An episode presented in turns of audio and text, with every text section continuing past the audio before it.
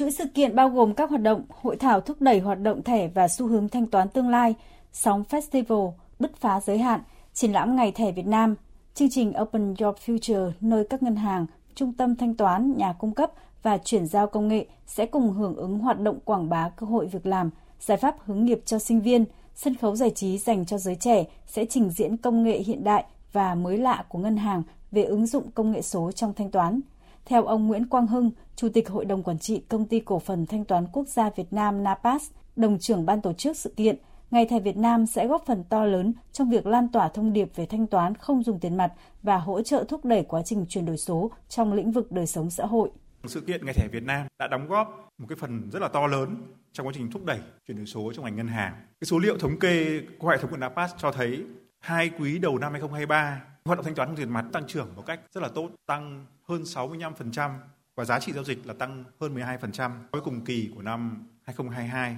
Chỉ số về rút tiền mặt qua ATM nó có sự giảm kể cả về mặt số lượng lẫn giá trị giao dịch. Cái số liệu này sẽ nói lên được cái sự dịch chuyển rất là rõ nét đối với cái câu chuyện thanh không tiền mặt của chúng ta trong thời gian gần đây. Phát biểu tại sự kiện, ông Lê Anh Dũng, Phó vụ trưởng vụ thanh toán Ngân hàng Nhà nước Việt Nam cho biết,